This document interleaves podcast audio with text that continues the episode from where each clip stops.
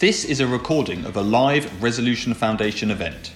We hope you find it some combination of interesting or entertaining. To read the research and access the event slides referenced in this episode, please visit the events section of our website. Welcome.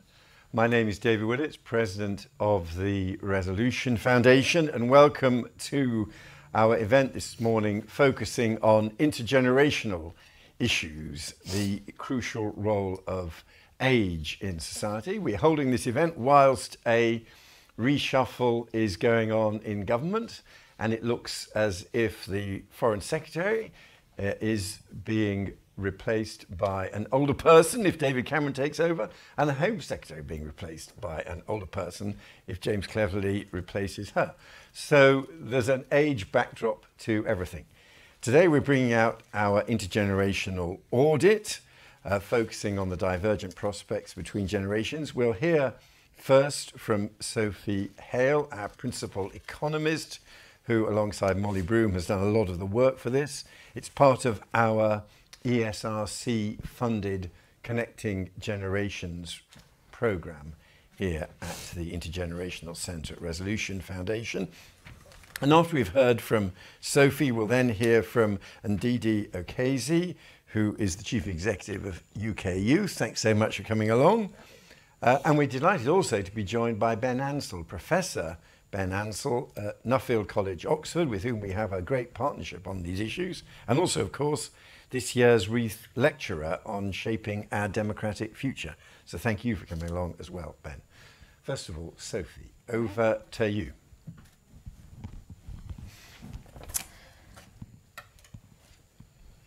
Um, okay, great. Um, so uh, first of all, I just want to uh, reiterate my thanks to my co-authors here at Resolution Foundation, particularly Molly Broome for all of her work on this, um, and to our ESRC Connecting Generations partners, um, in particular Jane Falkingham for her input on this report. Um, the, as David says, this report looks at what have we seen in terms of sort of intergenerational progress, particularly for younger generations um, and the millennials? Um, so I'm just going to take us through some of the kind of key findings from the report this morning. Oh, I'm going to try. There we go. Um, so um, five years ago, we set out our intergenerational commission, and we um, pointed out that there were these threats to the promise of intergenerational fairness. Um, now the issues of kind of intergenerational um, uh, progress and, and, and, generational outcomes are in spotlight again, um, but this time it's more in the US, where the latest data has suggested that the millennials have started to see um, the kind have started to see generational progress again, have um, caught up or even surpassed the generations before them um, on a number of economic measures. Um, and articles such as this one by the Atlantic have sort of come out talking about, um, you know do we still need to be worrying about the broke millennial in the US? Um, and so in this report, we thought we would look at, well, have millennials this side of the pond seen the same kind of um, improvement in their economic prospects as they have um, in the US?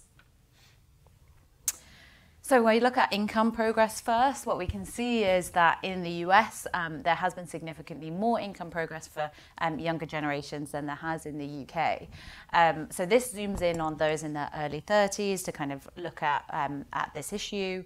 Um, the colours of the bars represent um, the generation that are in their early 30s um, in each year of the data. So the blue is baby boomers, yellow is Gen X, uh, and, and, the millennials are in purple. And what you see in the UK is that um, incomes have been pretty flat. So there hasn't really been any income progress since um, the financial crisis for uh, millennials.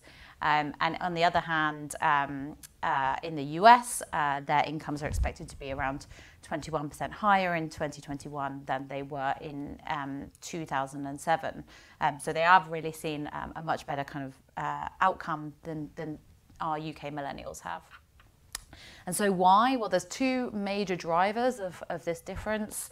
Um, the first is that overall income growth has been faster in the US. So um, this you can see both of these sort of drivers on this chart. So the first, if you look at the kind of dash line, that's the average um, income growth for everyone, sort of 20 household income growth um, for those aged 20 to 80, um, and it's a lot lower in the UK. And you know, I mean, this is what we would expect. We know that the U.S. economy has been growing a lot more strongly than the U.K. economy has, especially in recent years, um, and what that's translated into into faster income growth um, for for everyone, sort of economy wide. Um, but then when you also look at the age profile of income growth, you see that in the UK, millennials have received slightly below average income growth, whereas in the US, they've experienced, you know, much faster than average income growth. And so um, uh, and, and, and on the other hand, for the millennials, the reverse is true. So millennials, uh, sorry, baby boomers um, have experienced above average growth in the UK and, and below average growth um, in the US. There's one other kind of major difference in this income story between the UK and the US, and that's on the graduates and sort of non-graduate split, um, which we don't show here, um, but just to kind of briefly cover it, um, the story for a long time in the US has been that it's graduates that have kind of carried on pulling away um, and the non-graduates have fallen behind. Um, in recent years, there's been a bit of a phenomenon of much more progressive kind of income and pay progress in the US. And what we actually find is that um, up to 2021, uh, the income progress for graduates and non-graduates has been, I mean, it's been strong for both of them, for, for young grads and non-grads, 15% and 16%. Um, but in the, US, in the UK, there is this really big difference. So graduates have seen a, a 9% decline in their incomes over this period versus uh, just a 2% 2%? Yeah, 2% decline for uh, non-graduates, um, which we'll come on to a bit more when we look at pay. Um, so why has this kind of age profile um, that's been unfavourable to the millennials persisted in the UK? Um, I'm just going to take you through two of the kind of drivers of this. So first, um, yes, it's this issue about pay progress. Pay progress has been really poor um, in the UK. and we've talked about the kind of issues that millennials have had um, in terms of not experiencing pay progress on generations before them um, in a number of our audits. Um, but here we just look at the kind of breakdown between graduates and non-graduates. And what we see is that graduates in particular have seen very weak uh, pay progress um, relative to the generations before them. So the colours representing the same generations, and you can see that compared to 2007, um, pay is down. Um, uh, uh, pay is like considerably down, 16% down um, between 2007 and 2023 for graduates, um, and just 6% down for non-graduates. So there is this really big um, divide between between these two groups. Um, the millennials in the UK are, are, the, are the generation with the highest educational, educational attainment. Um, and so you would have expected that to kind of deliver them pay progress. Um, you would have expected it to reduce the graduate premium, so the amount that graduates are receiving over graduates. But the fact that there hasn't been any pay progress for this um, for this kind of cohort and this generation is really more indicative of the economy's inability to effectively use its graduates um, and its sort of lack of productivity growth and, and economic stagnation.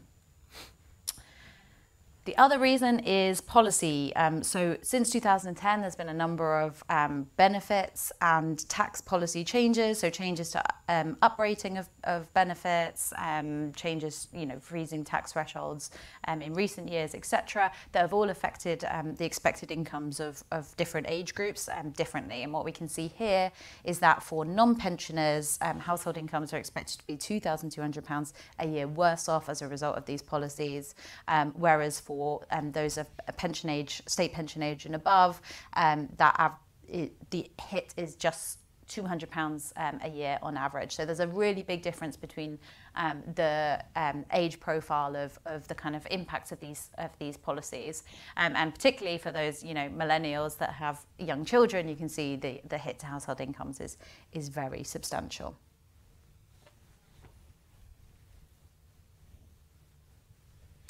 Okay, so that's income progress, um, not presenting the best picture um, for the UK millennials so far, but what about home ownership and wealth, which are two other areas that um, we've talked about a lot in our um, intergenerational com- commission and subsequent intergenerational audits. So home ownership first, what we see is again um, a bit of a less positive story in the UK than the US. In both the UK and the US, we have seen some modest increases in youth home ownership rates in recent years, and you can see this sort of uptick in the, in the last year's data. Um, or last couple of um, data points. Um, but unfortunately, uh, in the US, that's done a lot more to close the sort of generational gap in home ownership rates than it has in the UK. And the reason for that is that in the UK, we've had this really steep age divide, um, age divided change in, in the profile of home ownership rates, um, and, and that, that sort of uh, profile is a lot steeper in the UK than it is in the US. So UK millennials have a lot further to go if they want to reach the um, home ownership rates of their parents' generation compared to um, US uh, millennials. Um, and one of the reasons for that is, is you know, policies like Right to Buy that existed in the UK that did this sort of one-off boost to um, particularly baby boomers, home ownership rates. Um, and these are policies that can and, and will not be um, replicated for the millennials. Um, and so, what about wealth? Well, I mean, it's not a surprise if we're seeing um, this kind of delayed and, and, lower home ownership rates, that we're also seeing um, poor wealth progress for younger generations. Um, but just kind of looking at this chart, this shows um, the what what's happened, the difference between wealth for um, each five-year cohort with the cohort that was um, born 10 years before them. So, for example, those born in 1981 to 85 um, are have it have 32,000 pounds less wealth than those born in 1971 to 75 um, when they were at the same age. Uh, and so what you can see, you know, the millennials having these kind of big um, wealth gaps, um, negative wealth gaps, um, and not seeing wealth progress that, that past generations did. Um, so overall, what's kind of driving this the, the outcomes? Um, there's three reasons that the UK haven't UK millennials haven't seen as much uh, generational progress as US. First of all, we, we have the stagnant economy, and that is limiting um, pay and income progression in the UK. Second, the age profile of those gains has been a lot less favourable to the young people in the UK compared to the US. Um, and third, in the UK, we have some bigger um, and particularly in certain areas like home ownership, much bigger divides um, between generations that kind of pre-existed. So there was a, a lot more catch up to do. Um, and so this kind of gives us, okay, where have UK millennials got to so far, um, in particular compared to the US. But, but looking ahead, are there signs that um, UK millennials will do better in the future? So maybe this is really just about young people doing badly in the UK and not millennials per se. As they get older, maybe they will catch up and they'll suddenly experience all the kind of um, positive things that um, the older age groups in the UK are experiencing now. So we'll just take a look at a few indicators of whether that is true. First of all, looking at the generosity of the social security system, um, uh, sort of welfare state. And this analysis provides a kind of lifetime benefit um, from the welfare state. So, what do you get out of the state in terms of health, education, and um, welfare spending um, relative to um, compared to you know what you put in in taxes each year to kind of pay for that system? And what you see is that based on the current like OBR forecast and the current expectations of what we're going to spend, millennials are, so you're looking at the chart on the left hand side now, they are expected to be the generation that kind of gets the most out of um, uh, out of the welfare state. Um, and that's that's great um, for them. Uh, but unfortunately, what this also relies on is, you know, a really big increase in the tax take as a, as a share of GDP um, to make this affordable. So we estimate that you'd need to increase the tax take by about a third um, to afford this. Um, and if you if you and, that, and this would bring the OECD, the UK to among the highest in the OECD, um, above kind of you know Sweden, Finland, um, and others, um, based on their kind of current tax takes. If instead you decide, well, that's not really going to be possible, and you know the tax take that we have at the moment is really some kind of limit on um, what people in the UK are willing to, to, to put in in terms of taxes, then what you would have to do instead is cap welfare spending at say the levels that it's at um, now or in, in, in the next kind of year or so.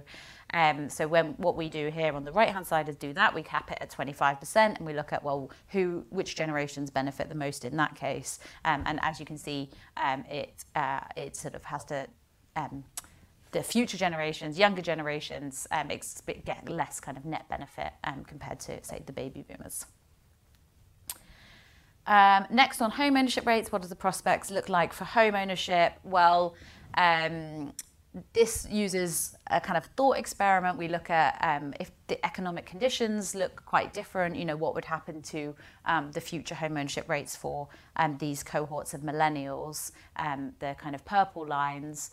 Um, and what we see is that um, millennials are going to be a sort of home ownership generation, so they're going to be, you know, have more than 50% home ownership um, more than half a decade later than um, the baby boomers. And um, they also are um, although they might catch up home ownership rates with Gen X, so the, the, the yellow um, line, the generation that came immediately before them, they're very unlikely to see the kind of home ownership rates that their uh, parents did, um, so catch up with the kind of baby boomers. Um, as, a, as I mentioned, um, you know, there is a number of one-off policies that kind of boosted baby boomers' um, home ownership rates, which which were not going to be replicated.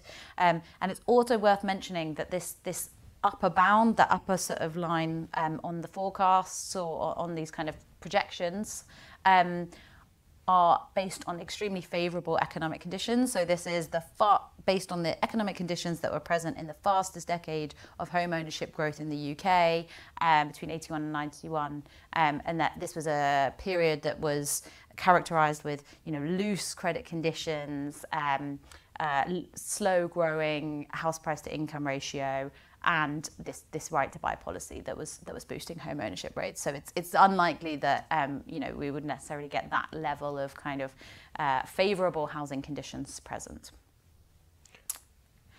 So finally, what about pensions? Um, there's a lot of factors that will influence the kind of pensions that um, the the size of pensions that millennials retire with. Um, uh, but we'll just take you through a couple of those factors and how they're kind of playing into um, pension wealth for millennials, and, and this is obviously very you know, hugely indicative of the kind of living standards that millennials will have um, into their retirement. And so we forecast what we expect to see in terms of pension wealth um, for these younger cohorts. Um, the first factor that's playing a role is the availability of defined benefit pension um, schemes. Um, they're a lot less available for younger generations um, and they tend to be more generous. And so what we're seeing here is that millennials can expect to retire with considerably less defined benefit pension wealth um, than, than, than older generations, so those born in the 50s and 60s, um, as we can see.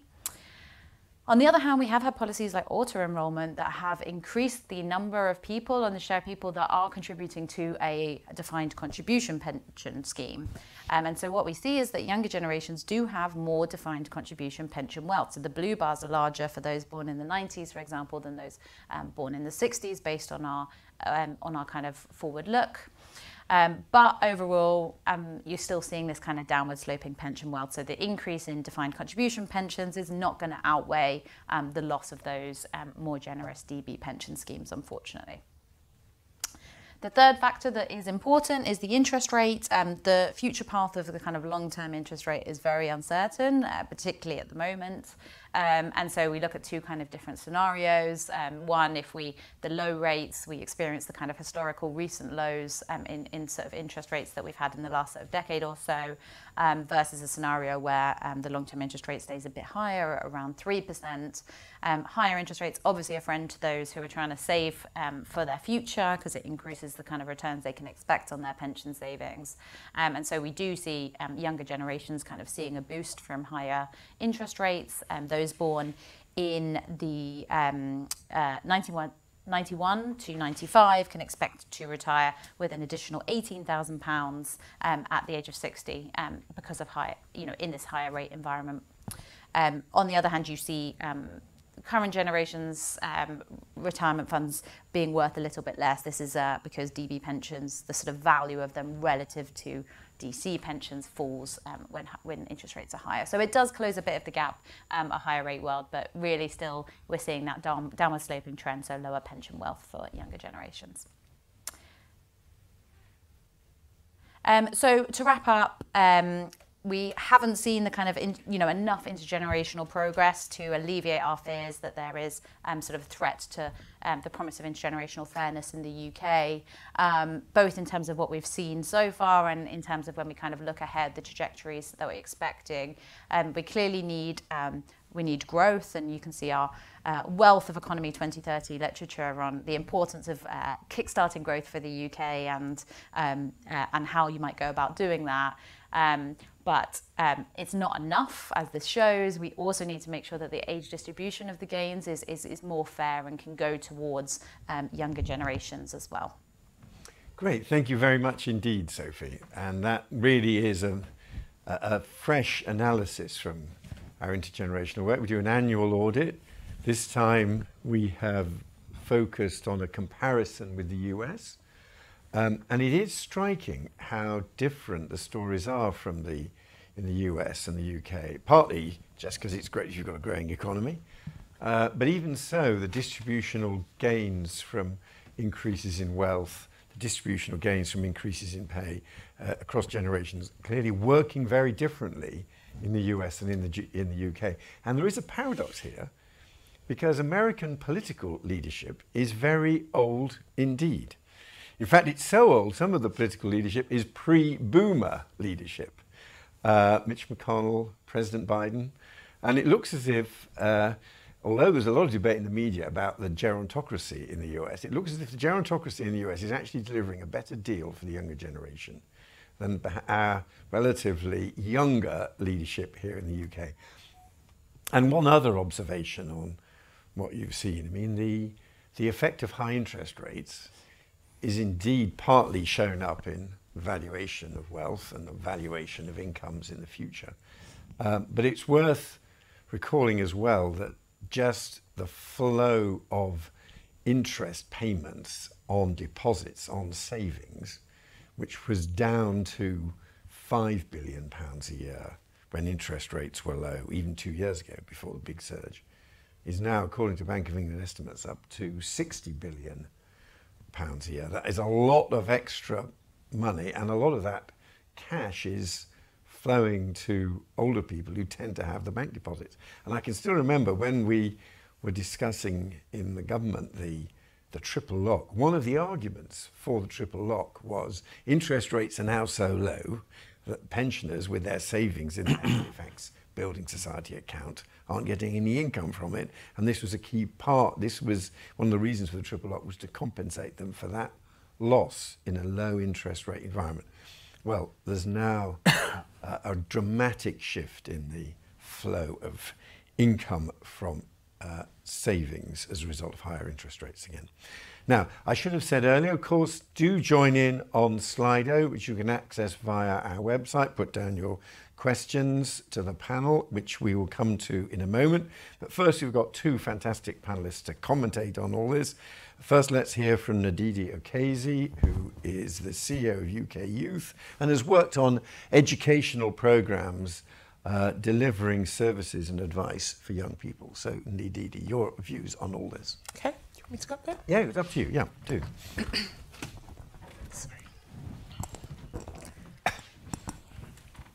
Hi, everyone. No idea who I'm speaking to, so hi. Um, whoever else is out there, hi to all of you that are in the room. Um, thank you so much for having me um, join this. It's such a fascinating conversation and quite sobering, obviously, in lots of ways. Um, unfortunately, I can't really speak very much to the US context in terms of um, youth, but hopefully the insights that we have at UK Youth can add to the discussion. There's quite there's something that you said, Sophie, that's really stood out for me, and that's the line where you said maybe they will catch up. And that, for some reason, that's going to stay with me because I think there's something um, both hopeful but quite, um, again, equally sobering, I think, just about that ambition. Um, I, I'll just jump in a bit and think about our our perspective as um, UK Youth. UK Youth is a an organi- a network organisation. Um, we work with youth organisations right from a grassroots to local to regional to national level, including our um, nation partners. So really have a kind of UK breadth. There's about 10,000 youth organisations in England alone. Um, and collectively, you know, we work with organisations that reach around 4 million young people. Um, so um, quite a wide breadth. And for lots of people, actually, we find that they don't really understand what youth work is. So I think the way to just frame what I'm saying is think about where young people go when they're not at school and they're not at home And our view is that young people should have somewhere to go. There should be a safe place that they can go where they can do positive activities with a trusted adult that isn't necessarily their parent, carer, or teacher. So that's the, the kind of mission that we have at UK Youth. Um, it's a really interesting opportunity to delve deeper into the economic challenges faced by younger generations in the UK. Um, I've, I've framed my reflections drawing on the insights from the report, Resolution Foundation's report, as well as our own insights across our network at UK Youth. Obviously, the stark reality painted by the data is concerning. Millennials, as the report illustrates, carry permanent scars in their economic um, landscape. Lagging incomes, diminished home ownership rates, and slower wealth accumulation showcase really a generation that struggles against the headwinds of what we know to be soaring housing costs, inflated asset prices, and stagnant wages that actually go back decades now. The data points that we've also gleaned actually sadly further underscore the gravity of the situation. A staggering 30% of young people themselves say that they feel they may never achieve their career aspirations. We've known that over 200,000 believe they will never work. Currently, more than one in 10 young people are what is deemed as NEET, not in education, employment, or training. Um, and this rate sur- has surging to 50% higher among those from the poorest backgrounds. This places the UK, I believe, second from last among OECD countries in terms of the gap between youth and adult employment levels.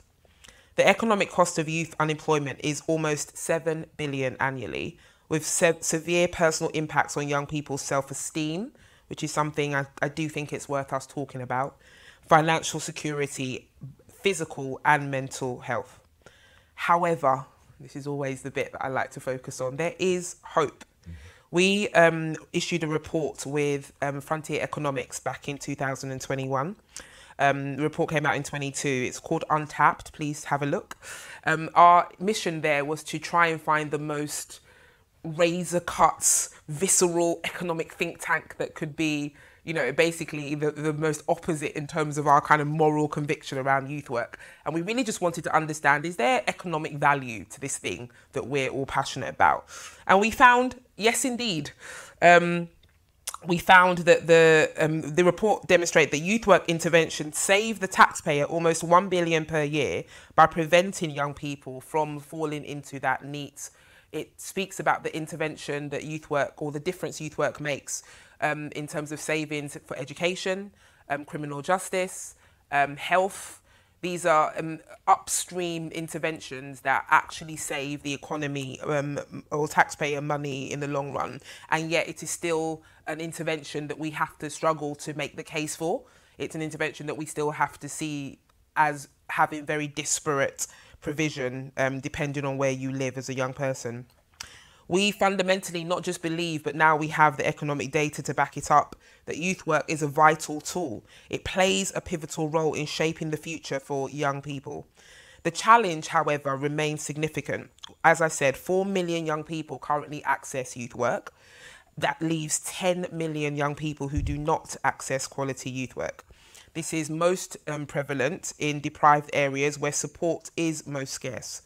This stark inequality of access demands coordinated efforts across sectors and a reimagination of what sustainable funding looks like for youth work. Our theory of change at UK Youth is that we fundamentally believe that none of this is going to change. It's not going to happen by accident if we leave things as they are.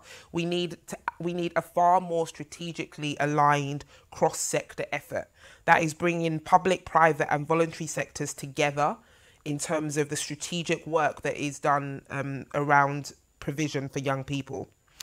We believe that there needs to be a far less siloed approach to tackling the both the economic but also the educational, physical, and mental health path for young people. We believe that a, mo- a much more um, collaborative model will drive the necessary change. If we can learn from effective practice, we need to identify what is working, what are the interventions that work. So, if there are examples of things that are happening in the US that the UK is not doing, most people don't know about it. And isn't that a travesty? How do we identify what is working against each of these different pillars, whatever the um, lens we're looking at is?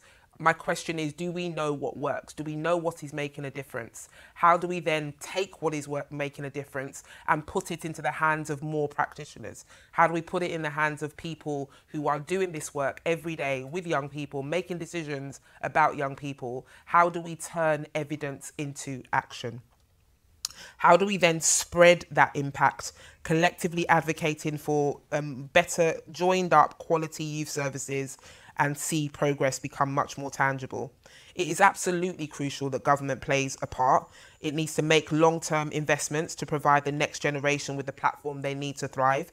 But it's not just government we need to see business thinking about their role in this in a far more proactive way. We need to see organizations like the Resolution Foundation, other trusts and foundations, other think tanks seeing their role as you know, taking a report like this, which is absolutely insightful, transformative, but what happens after this report? How do we make sure that the insights get into the hands of the people that need it and actual change can happen? I don't think that we can, we clearly can see that we can no longer afford to hope that things get better on their own.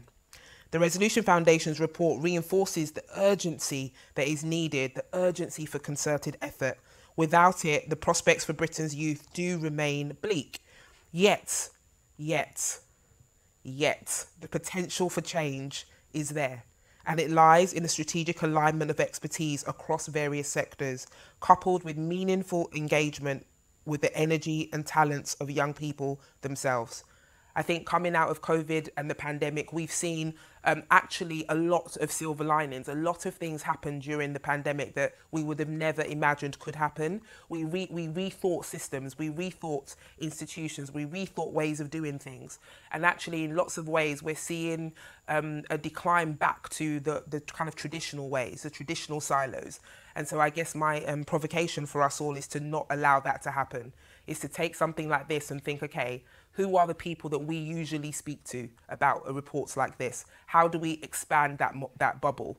How do we get into the hands and into the faces and into the um, environments of different people who work with young people, who make decisions that would, this would make a difference to? The more we can be in spaces where there are other sectors in the same spaces, I believe that's the way we know that real change is going to happen. And it's something that we hear from young people a lot. Young people need to be part of these conversations. We need to move away from a done to ness where we are talking about young people in a really abstract, um, disconnected way. They need to be involved. They need to be in this room. They need to be listening online. And we need to hear their voices and their experiences. I really believe that with the quality of the work that um, organisations like the Resolution Foundation um, do, that we really do have the potential to turn these things around. Not because it's just an interesting um, exercise in data and research, but because there are real lives that are behind these stats. There are real futures that are behind these stats. And we have a responsibility, I believe, to ensure that we do everything that we can to make sure that this story turns around. Thank you. Great, thank you very much indeed, Ndidi. And uh, that is a fair challenge, and we're always aware of that here at Resolution Foundation. Uh, we are a think tank, uh, but we also try many in, in lots of ways, um, including uh, uh, reaching out widely, both to draw on lived experience and to try to influence policy and practice mm. so as to implement the uh, proposals that follow from our analysis. And thank you too for your optimism. You're absolutely right. We must never be pessimistic about all this. Now we're going to hear from Professor Ben Ansell. Thank you so much for sparing the time. He's much in demand as this year's Nobel uh, uh, Nobel, Nobel Reith lecturer.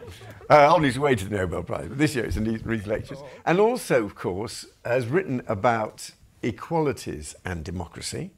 And there's an issue about whether generational inequalities play into uh, the functioning of democracy. Anyway, Ben, over to you. Thank, thank you, David. Yeah, and that's the type of work I'm going to be talking about. Um, I will try not to be too much of a downer after Ndidi's impassioned, important talk, uh, but I am a political scientist. Um, and, and politics is tough, right? And one of the difficult issues about politics in this country is um, that over the past two or three election cycles, we've seen a hardening of an age divide that, uh, at least since the war, is unprecedented. I don't know what age divides were like in the 19th century. We don't have the data.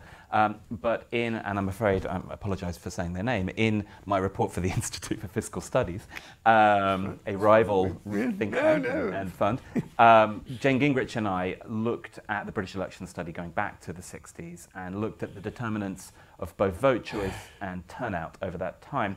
And what we found is that in the last couple of elections, age has just been substantially more important, both in terms of who you vote for and whether you vote. So, in terms of who, the, if you take a sort of decade gap between, say, a 40 year old and a 50 year old, that's associated in the last few elections with being about 7% more likely to vote Conservative up through the 90s, maybe even the early 2000s, that's associated with about a 3% gap, right? So that gap has more than doubled, added to which the turnout gap has also increased. In fact, that's increased even more.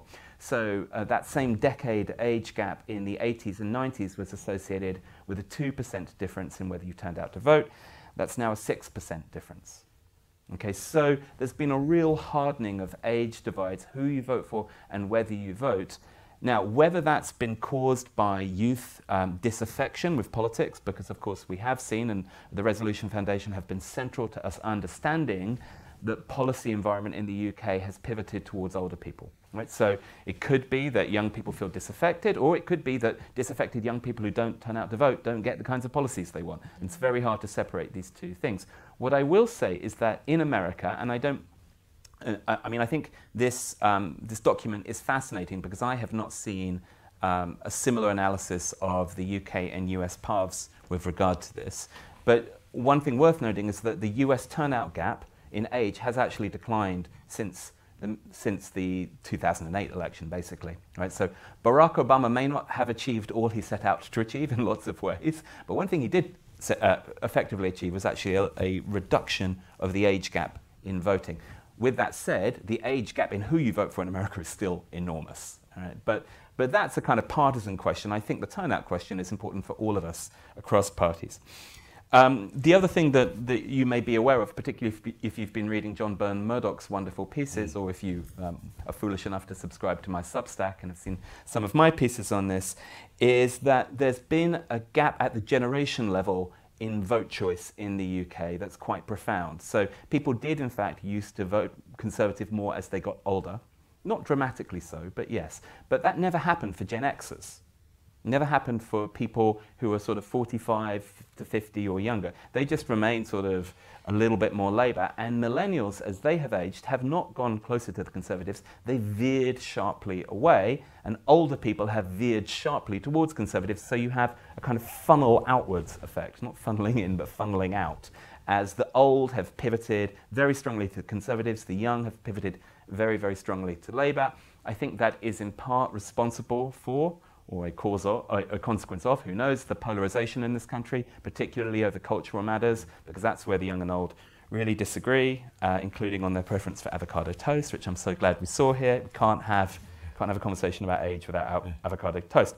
One thing that you may not be aware of is that that sort of outward funnel effect is much stronger among non graduates than it is among graduates. And that's because graduates everywhere have gone left over the last couple of elections, including among older generations. In fact, among every group, generationally, they were all slightly more likely to vote for Labour in the 2019 election. The problem for Jeremy Corbyn is there aren't that many graduates over the age of 65.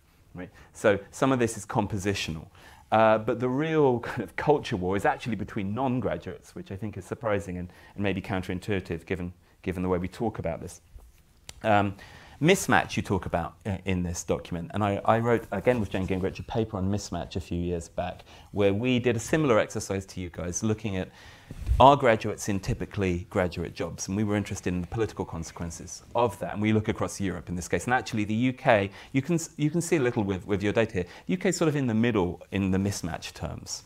Um, so while London has relatively few mismatched jobs, the rest of the UK has lots. But guess what? So do places like Spain or Austria and so on. What we learned about mismatched graduates, that is, people with a university degree but not in a university job, those people are much less satisfied with their life than graduates. In fact, they look a lot like non graduates. That's not to say that the world is terrible for non graduates, but it is to say that if you get a degree and you don't get a degree level job, your life satisfaction looks like people without degrees. You are also, although it's not quite as stark in these cases, less trustful of politicians, less happy with the state of democracy, and more likely to vote for the radical right than a graduate in a graduate level job. So, if we think about some of the underlying dynamics in people's desire to vote for populist right parties and the story of uh, increased higher education participation, but not necessarily increased higher education jobs, I think this helps explain the attraction of Vox, the attraction of Chega, the attraction of uh, whatever they're called today, the Rassemblement National, I guess, uh, Marine Le Pen, uh, the Five Star Movement, Fratelli, and so on, and you know potentially in this country where of course you have a two-party system, so it's harder to see, in support for UKIP or reform, or the Conservative Party under Boris Johnson, depending on one's views. Okay, uh, two quick other things I wanted to talk about with my own data. I ran a few surveys thanks to the European Research Council uh, in 21 and 22 surveying, well, in total, uh, almost 10,000 people um, with YouGov. We asked um, a bunch of questions. I'll just refer to a few here. We asked one about fairness. So, um, this question was basically Do you think your chances in life are caused by things outside your control uh, or uh, in your own hands? And what we found is that 60% of 20 somethings think success is outside of their control. But that's only 35% of um, over 70s. Uh, and actually, I should say, only 35% of over 70s who are graduates think that. The rest of them think it's in your own hands. Only 25% of over 70 non graduates think that. So th- they're the group who actually think life has been fairest. In the UK, the group who think life is least fair, or rather that their own individual effort matters least, are young graduates. And it may well be because they're mismatched. We asked people also to write an open ended response. Um, sort of explaining their views. Over 50s, the kinds of words that are typically associated with being over 50 and not with being under 50 are work, achieve, hard, prepare, effort, and the wonderful word plate, which I assume is from handed everything on a plate in that particular line. Under 50s use words about society more wealthy, poverty, status, connection. And I think that gives a sense of, for young people in the country, these core individual liberal or maybe small c conservative principles of individualism, hard work, doing it on your own, are not popular. Maybe they're not popular for good reason, because in particular, there's this huge gap that we got to at the end here on housing. Um, there are just huge generational differences. If you ask people who do you think had it better, actually everybody agrees, yeah, the boomers and the silent generation had it better, and it's terrible for millennials. But what is really surprising and I think concerning, particularly if you're a new government coming in and wanting to build houses, is that age gap does not hold up so strongly. It's there, but in a much more muted way. In terms of support for building new houses, there's still a lot of nervousness about the construction of new houses in this country, even among young people and even among renters. It is extremely hard to find a group of people for whom more than 50% support building new houses. Right, so that's a, a, rather depressing note to leave you on. Um, so let me flip this the other way and say, even without that high level of support, it is also the case that millennial homeowners are much more supportive of building new houses than older homeowners are, right? So you're not going to have this kind of blocking NIMBY group um, move down the generations. I think there is more support among young homeowners for doing something. In fact, the gap between young homeowners and renters barely exists uh, in there. The final thing I just wanted to say and speaking to your point that, um, about the age at which people first start owning houses, is I think it's worth reminding ourselves, and I don't know whether this went into your um, predicted home ownership rates, that of course younger people today, if they're more likely to go to university, are almost certainly more likely to want to own a house later because they finish education later and then they move to their first job later. So, to the degree that we see a kind of gap with then millennials catching up later, I would suggest that's probably related to the different patterns of university education. And that might not be something to worry about. It's if they never catch up, it's something to worry about. And I'll stop there. Thank you very much. Yeah, lots of interesting points there. The, uh, we have done some work on young people and participation, by the way, voting. And because uh, you, again, one of the caricatures you sometimes hear of younger people from older people is they don't even bother to vote.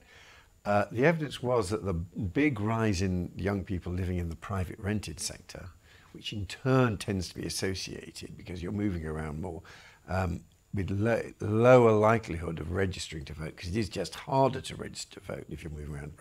That seemed to explain a lot of the decline in, in voting by younger people. If they're in social housing or owner occupiers, they're as likely to vote as any other group. So there may have been an environmental factor.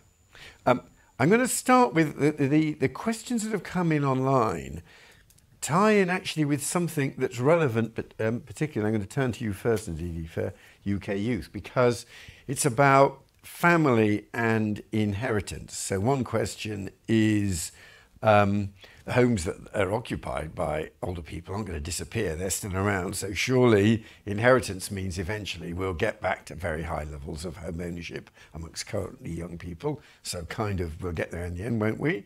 Um, and then an argument what about the importance of wealth transfers for, from parents and grandparents? Does that make that source of income more important relative to employment earnings? And a strong theme in a lot of our work has been that paradoxically, modern Britain, in modern Britain, which many people thought the family would kind of become less and less significant, in modern Britain, the family has become more significant. And for many young people, their main contact with the older generation is via the family, whereas contacts in other forms between the generations have eroded. And I guess part of what you're trying to do at UK Youth is promote other forms of intergenerational link that don't depend on family members. But meanwhile, economically, you're fighting against an economic trend where parents are so much more economically significant and people don't want to row with their banker. They don't want to, they keep on, the, the parents matter. How do you make other adults matter for younger people?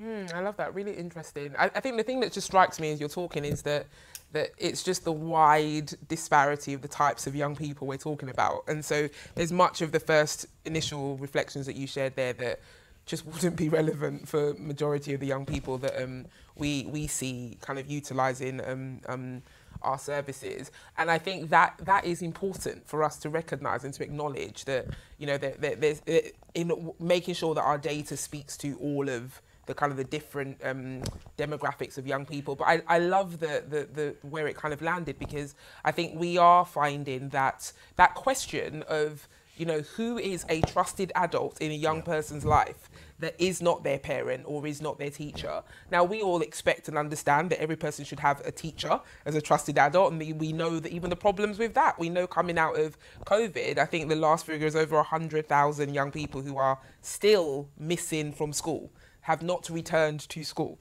So that idea of kind of having a trusted adult as a teacher, we know even not all young people can count for that. But when it comes to a parent or carer, we just know that that's not the case, unfortunately, for so many young people. They do not have that kind of um, um, you know, stable adult um, figure influence in their life coming from home. So when you talk about housing and you know generational transfers and all those things, it's just not it's just not a reality. So the question is, what role can another adult play? And it might be about um, in being informed. It might be more about you know we we hear one of the biggest requests we hear from young people is the desire for more financial literacy you know, for more understanding of, of all of these topics that we talk about. Think about how and where you learnt about these things. For so many young people, if those staples are not there, where are they expected to understand where they're making decisions, how they're making decisions? And so I think the, uh, the, the push coming from us more than anything is that these, I love, you know, your point about the kind of individualistic view of our society. We can no longer afford to live that mindset is my personal view. Mm. I think we have to recognize that there, there isn't an equity of kind of distribution for all young people. And so, how do we more collectively as a society make sure that there are strong nets for all young people that can catch them, even if those individual pillars are not present? Thank you. Thanks very much. And now, Ben, you might want to comment on that, but also there's a couple more questions come in online mm-hmm. that tie in very much with what you were talking about. Um, what are the effects of these widening generational gaps on intergenerational social cohesion mm. and young people's political opinions? And another question, which you must get with your focus on inequality a lot, and we get a lot here, is uh, okay, uh, this intergenerational work is obviously focused on age, but what about other gaps? and do they matter more, such as income and class? Mm-hmm. Um, and you must be endlessly, and you focused as we have on the rise in voting behaviour of age as an issue mm-hmm. compared with class. But does that have wider significance? Any observations about that as well? Yeah, sure. Um, let me just begin by responding to Ndidi's point, which is that I do think that the language that young people use when, when we ask them to, you know, well, we ask all of our survey respondents to write a paragraph explaining why they gave us the answer that they did, mm. is, is much more um, structural mm. in nature than that among old people. I, and I don't know if that's an educational thing, I don't know if it's an age thing, or if I don't know if it's a lived experience thing. Mm. But I think it's something for politicians to be thinking about. The, the, the, the sort of explanations that people find convincing have changed. Now, to David's point about, well, firstly, that, that latter question, um, which I, I can see the question is, is quite broadly well, maybe generations matter now, but in the long run, it's income or class. And I think traditionally I, I would have I would have believed that. Um, I do think it's hard to pull these things apart at any given moment. But what I will say is that in the UK, income in the last two elections had almost zero impact on voting at the individual level and at the cross constituency level. I mean, it's astonishing. It's like you throw scatter points on a graph and it's just a blob. Uh, but what mattered instead was education, and education is so highly correlated with age. And I think that in turn it was an output of, of Brexit based polarization, which is so tied to age and is so tied to education in this country. And so, what it did was, if you like, traditionally, uh, the, the stat I always use is that in the 100 constituencies with the cheapest houses in Britain, Labour won every single one of them in 1997. And the Tories basically won half of them in 2019. So that old pattern where income going up made you more conservative has crossed over with a pattern from Brexit where places with high house prices voted to remain, the opposite direction, and the two things have netted each other out. And we've had this moment in politics where the old factors like income and class just stopped mattering. I can't see that really lasting. I think we're going to end up in one place or another. But I think it explains why our politics is so complex today because no one really knows how to handle a politics that breaks away from the classic two party class politics that we've had. We've had here um, Ben Page uh, at King's, uh, who has written about, as you know, attitudinal gaps. And although there are some culture war issues, his argument is overall, if you look at this kind of big questions of tolerance, mm-hmm. uh, uh, you find that the big cultural gap is between boomers and their parents. Yeah. The liberalisation of the 1960s mm-hmm. led to a step change in attitudes. And there hasn't, he would say, and I find him very persuasive on this, been anything similar. So the way I tend to summarise the evidence is the the cultural gap is between boomers and their parents, and the economic gap is between boomers and their kids. Yeah. So I tend to think of this age thing as actually behind it. There's quite a lot of economics, things like mm-hmm. wealth ownership. To what extent do you, would you challenge that kind of analysis, or is no? I think I think that's broadly right. So, in terms of fairness views, and you know how how how much control do you as an individual have? Huge gaps related to experiences in the economy. If you ask people what do you want government to do, you find much, much smaller gaps. And I think that's important both for people on the left to understand that there is not some huge tidal wave wanting massive levels of redistribution. Yeah. Um, and it's you know equivalently important for people on the right to understand there's actually quite a high level of support for redistribution among old people as well. In terms of cultural norms, I mean, I think if you look at the British Social Attitudes Survey, you can't help but be struck at just the general liberalisation in in Britain. And so it is odd that we're having a culture war. Uh, given that actually, on the whole, the country's become a lot more liberal on these issues. The only possible answer I might have for that is one of the things about being socially authoritarian in the past is you didn't talk about things like this. so now maybe we're all talking about things like this as we've become more liberal. That's very interesting. And look, I have to say, this matters. It matters for lots of reasons. And one reason it matters is I do say to my friends in the Conservative Party, the Conservative government, look, don't give up on young people. They are not a bunch of Marxists. They actually, many of their aspirations are ones that a Conservative would recognise. They want to own their own home, they want a decent job, and actually they are quite sceptical about the power of government. They are indeed, if anything, even more tolerant than the generations before them. But um, they are worth Conservatives trying to appeal to is an argument I like to deploy, and I um, and I hope it has some effect. Now, and I know you've got to go off in a moment, Ben, and we've got a a lot of. Um, I'm going to put up a polling, mm. one poll question, and sure. invite people to give their views about what uh, younger cohorts should be most worried about. Um, and I'm going to invite the panelists to comment on this and we'll give the poll result. So this is so we've got these different issues which we've analysed here at Resolution at great length. Um, if you're again a policy maker thinking on how you could best help young people, what are the biggest issues there? Is it home ownership? Is it pay? Is it savings for pensions? Is it just where growing, growing public services go? I'm going to start with you, Ben, because I know you've got to go, and then we'll move around the panel. Well, how would you rank those four? So I think the second, lack of pay progress, would unlock the other three to some degree. And, and I think the most striking uh, thing that we saw in Sophie's presentation was that my generation of people in their mid 40s, our incomes were pretty good when we hit 30, and it's just flatlined for everybody else since. But the cost of housing, the cost of childcare, um, cost of living issues more broadly have gone up for everybody. So they have been squeezed, and it's been a particular generation. If they were to have the experience that millennials are currently having, it might unlock all of these other parts because without the pay, you're not going to save enough for your pensions, you won't be able to afford a house, and indeed, you might react to being asked to pay more for taxes for these public services. Very interesting. And all of our online participants, um, do feel you, now's your opportunity to vote. You may be influenced by that argument, but indeed you are in close contact. Your organising co- is in contact with with so many young people. What do you think would be their ranking of those four preoccupations? Well, I kind of have the same um, um, model argument in terms of what unlocks the others, but mine would be on the last one, and that's I, I guess put in public put, public services is quite a broad term in the argument I'm making, but the majority of young people are never going to face those problems yeah. unless we get that the public services sorted. And so for me, the public services re- um, represents that net. Um, you know, we see a huge issue in terms of barriers to employment. Mm-hmm. So before I can even worry about whether I've got pay progress, do I have a job? Can I can I be in a job? Do I understand how to secure a good job? And then all of those things, of course, those things are important. But we have millions, millions of young people who are never even going to engage with the first three unless we make sure a society that we have a stronger net around them.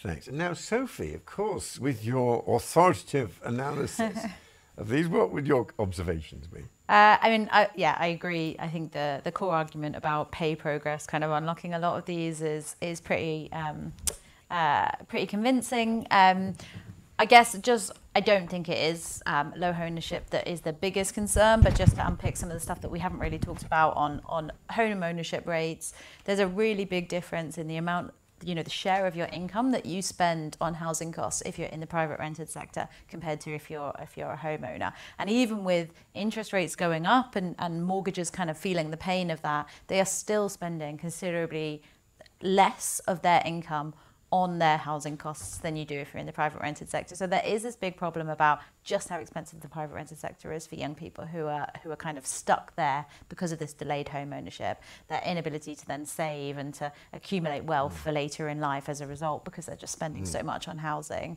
Um, and and the other thing is the quality of the private rented sector and the protections that they have and the insecurity that they have. So you know it's not just the the, the cost side. There's this these um, you know really substantial concerns that they they will just be kind of thrown out. And and as you said, stuff like whether it has associations with whether they're going to vote and, and, various other things that are part of you know their connection to kind of um, society as well. I think, Sophie, you are the authentic voice of young people. um, I think there is indeed, and it's a, and one actually which makes this a cross-class issue and where age is, is displacing class is there are even quite affluent parents who are hearing the stories of the of the private rented accommodation their kids are in do uh, worry about their inability to get onto the home ownership ladder. Now let's see the results. Well, what do our how have our online participants voted in this poll? Uh, they have they have followed the eloquent advice from Ben and gone heavily for pay, which of course has pay and income, one of our preoccupations here. That's fine by us. Um, public services second, home ownership third. Of course, this is what they should be most worried about. Who am I to say? I personally think if you asked what they are most worried about, you may find it is home ownership. But they are all there, uh, and uh, but with pay out on top. Um, I'm just going very briefly because we, we're getting to an end. I'm just going to check on our Q&A that we have um, had got the key angles. I think I'm going to pick one last question out to be topical. It's always um, it's a hot topic at the moment, and this is um, well what we should do with the triple lock, and uh, uh, and of course, if is it going to be in existence for the younger generation? Uh, do you have any view on that, Dee I mean, um, I think it's an, it's an interesting one. Whether it's whether anything is going to happen due to the kind of political issues around it, I think is a is a different question. Personally, I do think it needs to be reviewed. I think that is that's the right thing to do. But whether there's political will to make that shift, I, I don't believe so. So I don't think anything's actually going to happen. oh All right. That's my view. Cynical, maybe. There's, there's my cynical moment. Right. Now, Sophie, and this is an opportunity just to bring out the, our latest figures. I think there's new estimates in the report out today on the distribution of benefits between generations. Yeah, so I mean, we did touch on it. The the policies since 2010 have, have kind of favoured um, those below pension, um, above pension age, um, with them seeing kind of uh, yeah much much smaller income hits from from the range of policies that have been implemented. I mean, I think the interesting way to think about the triple lock was that it was trying to address a problem, which was that um, incomes of people above pension age were, you know, were very low. And in, in the report, it's not a chart that we showed in this presentation, but we, we look at, um, you know, what, what do incomes for those above pension age look like for the 20, you know, for the um, poorest deciles of, of pensioners versus um, the poorest decile of um, uh, non-pensioners, uh, and to look at, you know, the past was those pensioners were a lot worse off than than people who are working age, um, you know, as you would expect. But in recent years, that has, you know, reversed. So the poorest pensioners are um, have a much more comfortable standard of life than um, the poorest people of, of working age, and that is because of this this um, really kind of unequal um, set of policies on how you uplift um, working age benefits versus uh, the the triple lock which has been put in place. So you know the triple lock was trying to achieve something that is to make sure that there wasn't this kind of pensioner destitution. It's probably uh, achieved that um, in terms of making sure that pensioner incomes don't fall relative to working age incomes again. I mean that's why you choose um, an uplifting um, uh, rule um, for pensions for the state pension um, that keeps them in lock with with working age incomes. But you know, there's there's no obvious reason to me why you have this sort of um, very unequal treatment of working age versus pension incomes. And I think this time in our report we show it is not just the poorest pensioners whose incomes after housing costs have overtaken the poorest families, or just in the middle, but even at the high end, pensioners yep. after housing costs are enjoying higher incomes. Yeah, that's right, um, and, and in large part because of as you as you mentioned um, that big boost in in income um, from savings that pensioners have because they have uh, big big savings. Right. Any part, I should have given an opportunity for our uh, distinguished uh, group who've actually come here physically. If anybody has a question, yes, we'll ask one one question, then we must wind up. Yeah.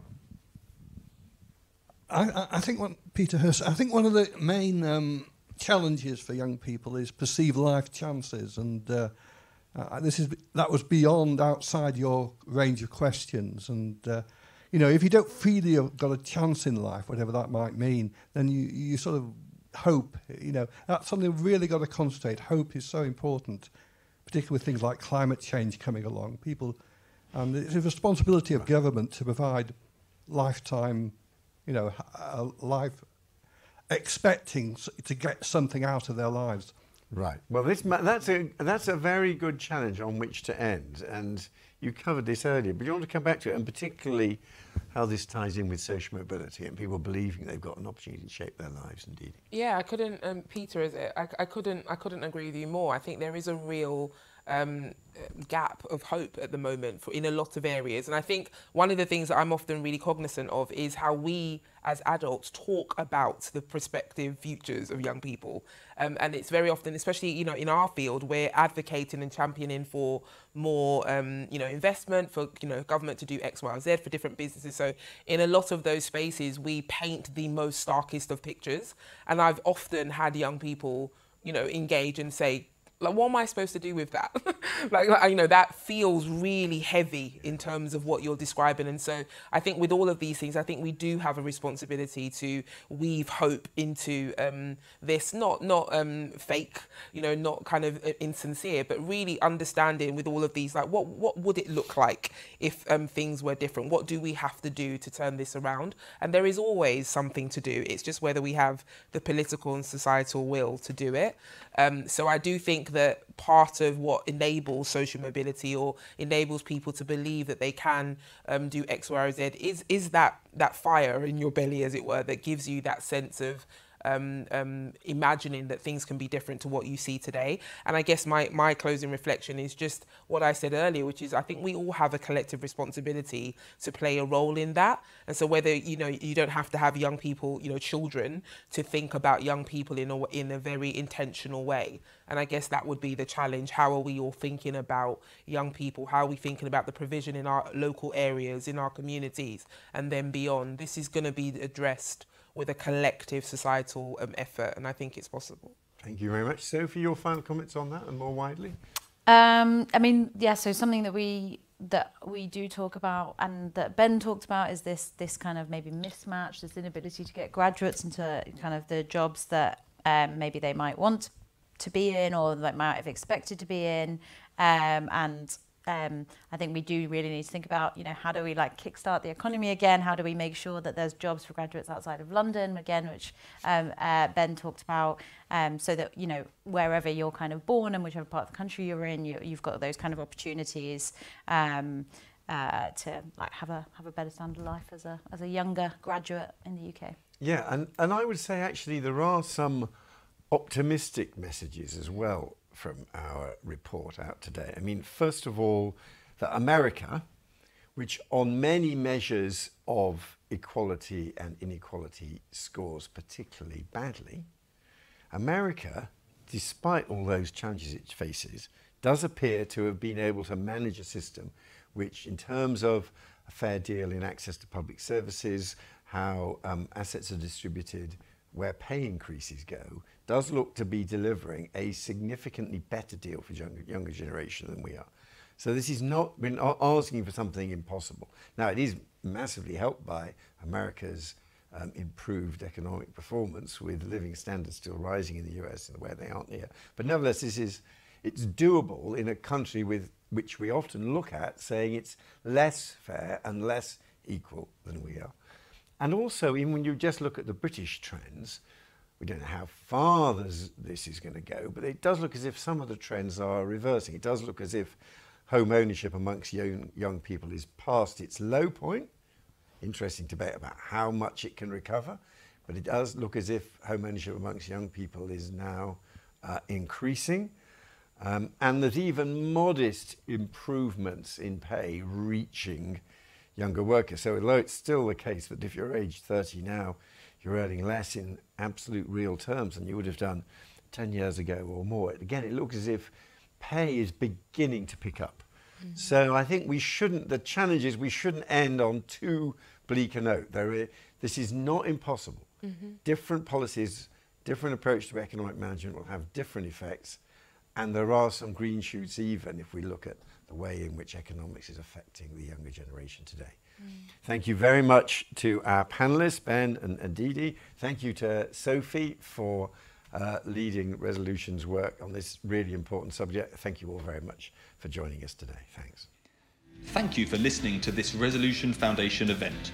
You can find more episodes and the latest living standards research on the Resolution Foundation website.